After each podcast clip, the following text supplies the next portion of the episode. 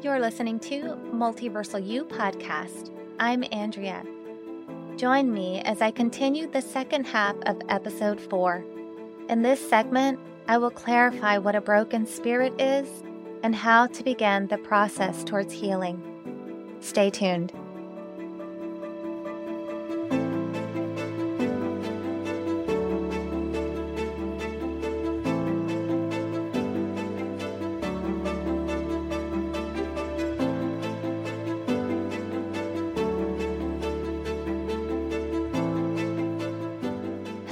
And welcome, everyone. Thank you so much for joining me today. I hope last week's message has given you all some clarity on why you're going through this trial. There's no word that begins to describe just how difficult a trauma contract is. When I started my journey almost 20 years ago, I had no idea what was happening to me. I had a ton of questions, and no one seemed to have the answers I was looking for.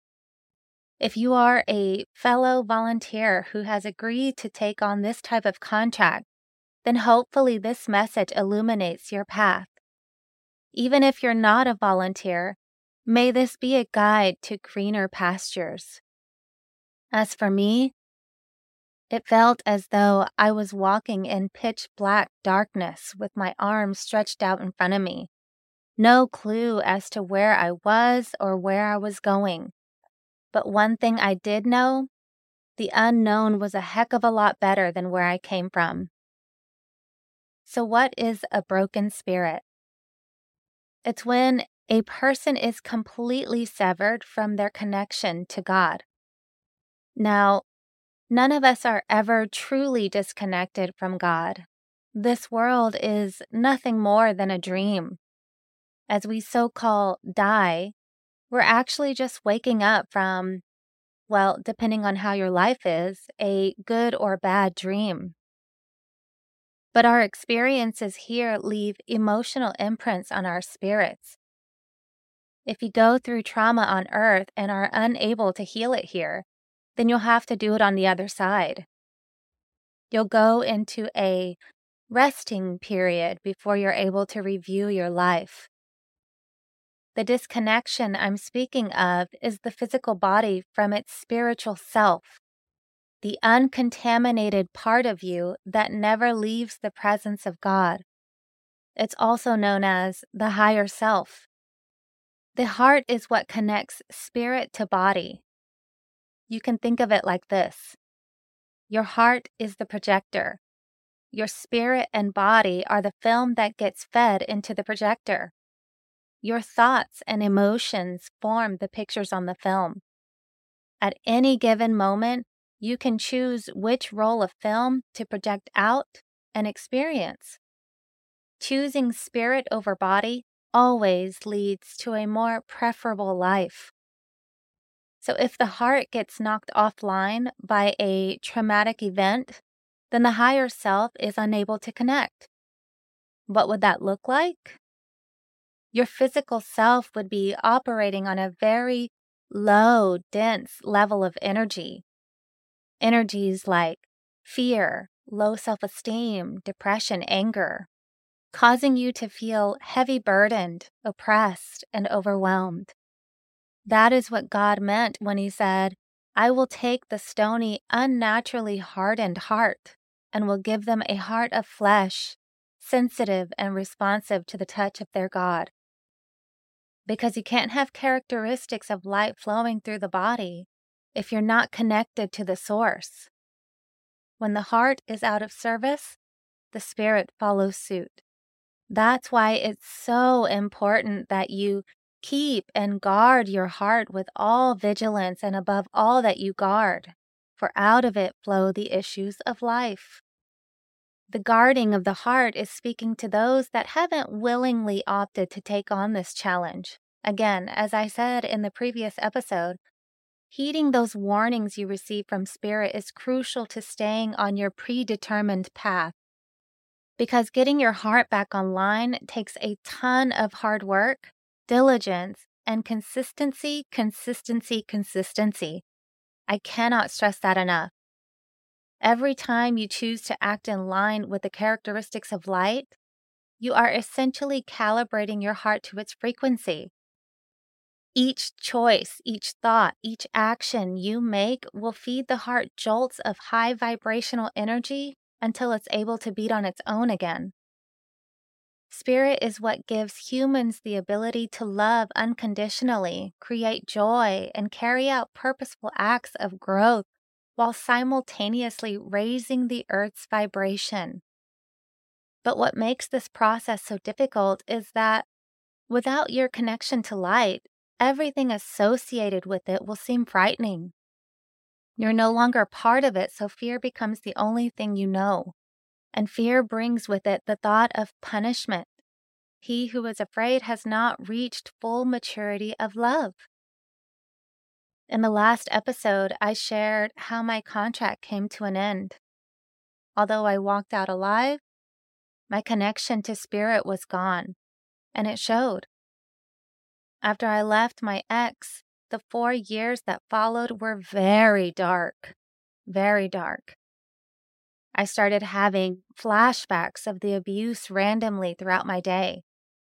They startled me at first because it seemed so real. I could literally feel his hands around my neck, see the hate in his eyes. I had no idea I was experiencing PTSD until years later, and it was relentless. Showing up at my job, when I was taking a shower, I couldn't escape it. And it caused me to feel angry because I wanted to move on from him, from everything associated with our time together. So I turned to alcohol and eventually drugs. As time went on, the flashbacks persisted and intensified. The more I drank to suppress them, the more they happened. I was completely miserable and turned what should have been normal outings into an embarrassing nightmare for anyone who was with me. Every evening turning into a blurry fit of fiery rage until finally passing out. I was filled with nothing but pain, anger, and fear. It was exhausting. I looked for reasons not to get too close to people because love was to blame for everything that happened. It made me weak and blinded me from seeing the truth. And he used that to control and manipulate me, turning me into his own personal punching bag. That's the only way my mind could perceive love. Obviously, that wasn't love, but I was incapable of understanding anything other than that. I was a cracked teacup trying desperately to hold on to the little water I had left. But just like author Stephen Aitchison said, people change for two main reasons either their minds have been opened or their hearts have been broken. And man, do I resonate with the latter part of that quote. I was rapidly bleeding out and wouldn't have lasted much longer if I had stayed on my path of self destruction. Something needed to steer me back towards the one who could not only put me back together, but could also reinforce my heart so that it was incapable of ever breaking again. That guiding light came in the form of a new love interest. The moment I met him, I knew he was special, and it scared me. As I said earlier, anything associated with light produces fear in those that live in darkness. We were together for a whole year, but of course, a breakup was inevitable. I wasn't sober the night he left me, and I awoke the next morning with nothing but bits and pieces of what had happened. I knew he was never coming back, and the funny thing is, even though I was incapable of loving anyone, I still knew what I lost. His aura was bright and full of everything I lacked but yearned for. His disappearance produced this panic within me I didn't want to be left alone in my darkness, and as I sat with this realization, I began to shake with anxiety. I wanted his light back, I needed it. He was my only connection to anything of real value. I looked up and let out a deep cry. I will do whatever you want. I'll do it your way. Just please help me. In that moment, it felt as if God had just ratified a contract that I willfully and ignorantly signed. I had no idea what I was getting myself into, but whatever it was, it had to be good. A huge wave of peace came over me, and I was finally able to catch my breath. The tears immediately stopped, and I stood up filled with energy, focused, and ready to start a new path. On October 16, 2006, I was awakened at 4 a.m. with a loud voice saying, It's time to get started. I immersed myself into the Bible and began my studies. That was the instrument I used to act as my spiritual defibrillator. But I advise all of you to go to whatever calls you. There's a reason for everything, and looking back now, that was only ever meant to be a starting point. A place where I could heal and learn how to recognize unconditional love. The Bible breathed life back into me, but I read it with the intention of finding out who God was and how he could fix the mess I made. But there are plenty of other books and spiritual teachers out there that could have given me the same results. Part of my purpose is to get people to open up their hearts to truth in all its forms. There is only one truth at the center of all things, but you have to be open to seeing it. All resources concerning God are going to be flawed because humans are flawed. There's always someone somewhere at one time or another who contaminated wholesome teachings with fear in order to exert control over the masses. I have said this many times. If you want to see God, you must first put on the lens of love. He's either unconditional love or he isn't. I constantly hear people boasting of his unconditional love, and in the same breath, they add a but to it. But you can't be this, or you can't do that. We immediately put conditions on his love because we're incapable of understanding that it could be that simple. And it is. Like speaker and author Darryl Anka says, humans are the masters of limitation. But let me say this whatever resource you use to jolt your heart back to life, make sure it holds the essence of light. Anything that brings peace of mind, sparks joy within you, encourages acts of kindness, and stabilizes all facets of life. The Bible could easily be a source of fear, so go into it with the intention of finding love. Everything in this world is neutral. The person and their intent is what makes something good or evil. Just remember, the overall objective is to infuse the heart with light so that it can recognize, process, and dispense unconditional love. One way to do that is diligently watching over your eye, ear, and mouth gates. What you watch and listen to will affect your thoughts and emotions. If you want to ensure success, positive words, whether in book form or teachings such as this, need to become a part of you. They will act as your life support along the path to healing. The morning I started my journey, I turned off my phone and spent my entire day repeating verses that brought me peace and hope. But most importantly, repetition interrupted thoughts that would have encouraged me to stop. The what if thoughts. What if I do all of this for nothing? What if it takes 20 years to get to my desired location? Well, I answered, I'll never find out if I quit. Who knows what great things await me if I stay on course? I know what I'm leaving behind, and anything is better than that. I refused to look back in fear and chose to keep pressing forward. My mind even tried to deter me with memories that only highlighted the good parts. Memories of me dancing with friends and having a good time, but always leaving out the drama that transpired afterward how I constantly woke up feeling empty, lonely, and depressed. A literal zombie was what I had become, constantly running to and from, never finding rest. And that is what kept me moving forward. I felt like Tom Hanks in Castaway. The moment where he finally leaves the island behind, fully determined to break through those crushing waves. The sea ferociously trying to push him back towards land. When he finally makes it through, he looks back and is overwhelmed with sadness. He had grown comfortable with the very place that isolated him. That's why the mind was trying to get me to focus on the past. It didn't want me to venture out into the ocean of endless possibilities. It was saying, Who knows what other dangers are waiting for you out there? But I had seen the ins and outs of the place I was leaving. Yes, I was alive, but I wasn't living.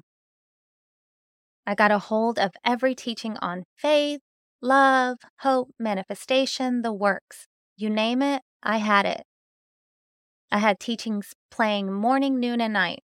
If I wasn't listening to them, then I was reading verses from the Bible. When thoughts of fear popped up, I sang songs that gave me hope. I was determined to see this thing through, and nothing and no one was going to stand in my way.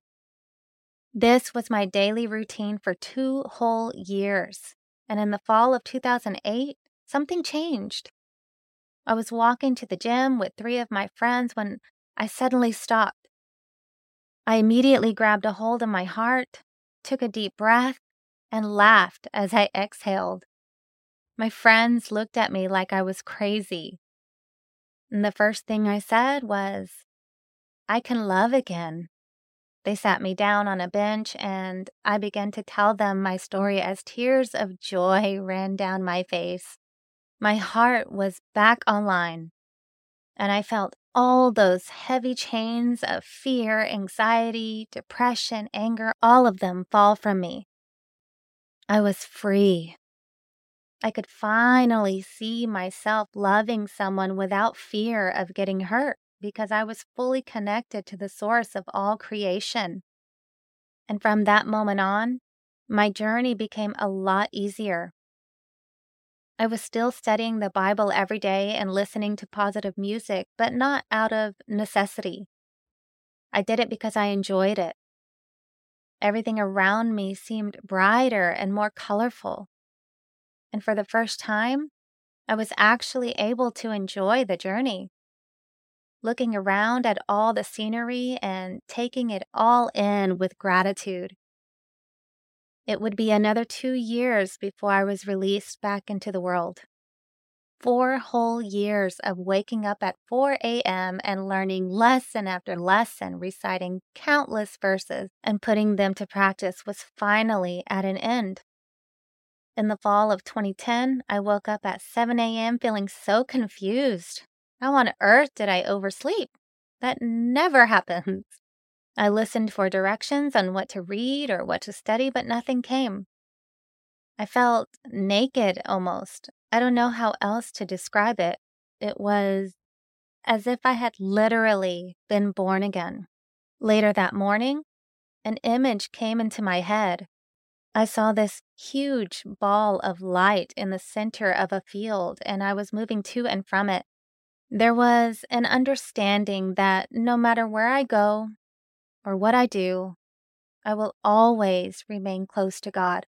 Those four years had programmed my mind, body, and spirit to align with His. I was able to come and go as I pleased without fear of judgment because I knew He loved me. And I used that love as fuel to keep moving towards the light, keep focused on my purpose, keep aligning myself with His characteristics. It has been undoubtedly tough, but I wouldn't trade it for the world. For those of you that were paying close attention, you may have noticed that I spent four years in darkness and four years in light. Spirit is all about balance. However long you spend out of alignment is how long it should take you to become whole again. I encourage each of you to float with the current as you start this journey. Don't wear yourself out by paddling in the direction you think you should go in. There is no one way of doing anything, so never compare yourself to others. Take from me only what resonates with you and leave the rest. Your experience is unique for a reason. You may not know why right now, but it will all make sense in due time. That's all I have for you today. Thanks so much for listening. If you liked what you heard, please rate and subscribe to this podcast. If you have any questions about this episode, visit me at multiversalu.com and hit me up under the contact page. My heart goes out to all of you who find yourself at the starting line. May these final words encourage you to take the first step towards your new life. Change can be the scariest thing in the world, but look around you.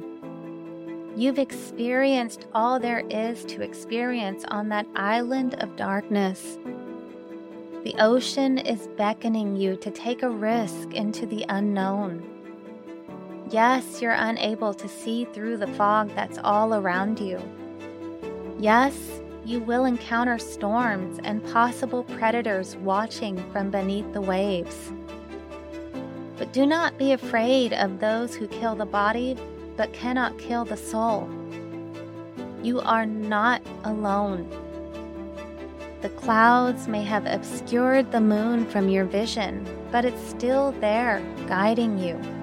A new life awaits you just beyond the horizon. Let this promise be the wind to your sail. In love, peace, and light, I leave you all.